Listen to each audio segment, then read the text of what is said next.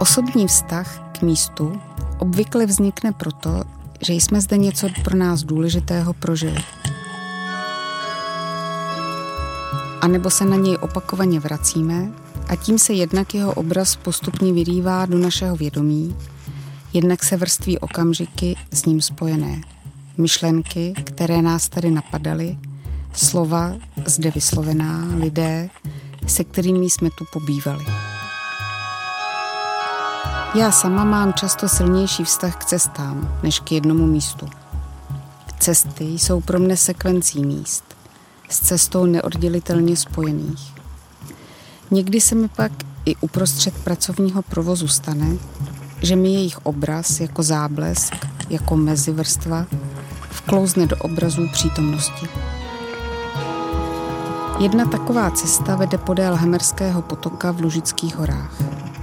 Je možné jí začít třeba u lesní přehrady Naděje. Mimochodem obdivuhodného inženýrského díla z 30. let minulého století. A nebo víš, na úpatí hory Luž, odkud je jeden z nejkrásnějších rozhledů, který znám. Měkké obliny luk přecházejí postupně až k ostrému horizontu řady kuželovitých kopců. A kdybychom nevěděli, kde se nacházíme, vidíme krajinu Toskánska či Japonska.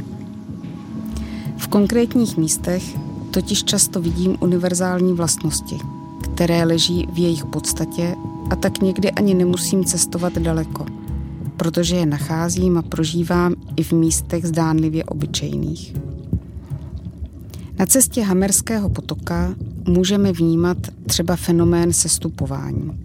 Od světla, tepla, větru, sucha, k chladu, šeru, vlhku, bezvětří. Od šíře, otevřenosti, volnosti horizontu k jádru země. Prvním dotekem s nitrem země je masa vody padající z hráze přehrady. Na horizontu tušíme rozlehlost, nekonečnost. Tady dole naopak hloubku, tíhu, temnotu. Světa, který také nevidíme. Přes vysokou hráz se voda čeří, pak padá do klidného jezírka.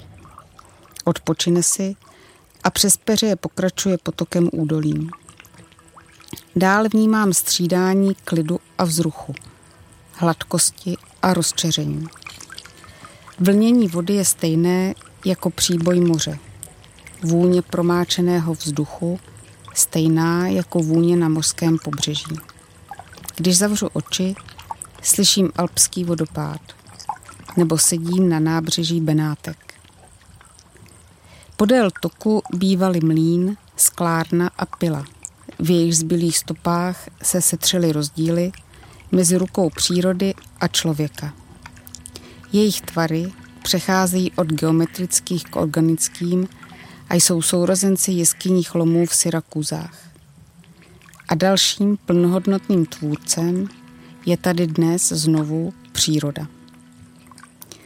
Tvar každého kamene koryta je dobrodružstvím tvarů a vztahů. Každý jednotlivý by bylo možné studovat celý den. Kamínek se stává skálou, skála horou.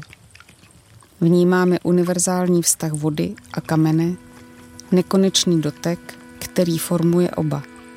Dotek měkkého a ostrého. Jehož představa nás vede až k jeho přítomnosti v mezilidských vztazích. Z údolí sevřeného mezi skalami vyjdeme vedení vytesaným vodním kanálem vzhůru do sklidnění, na louky podhůří.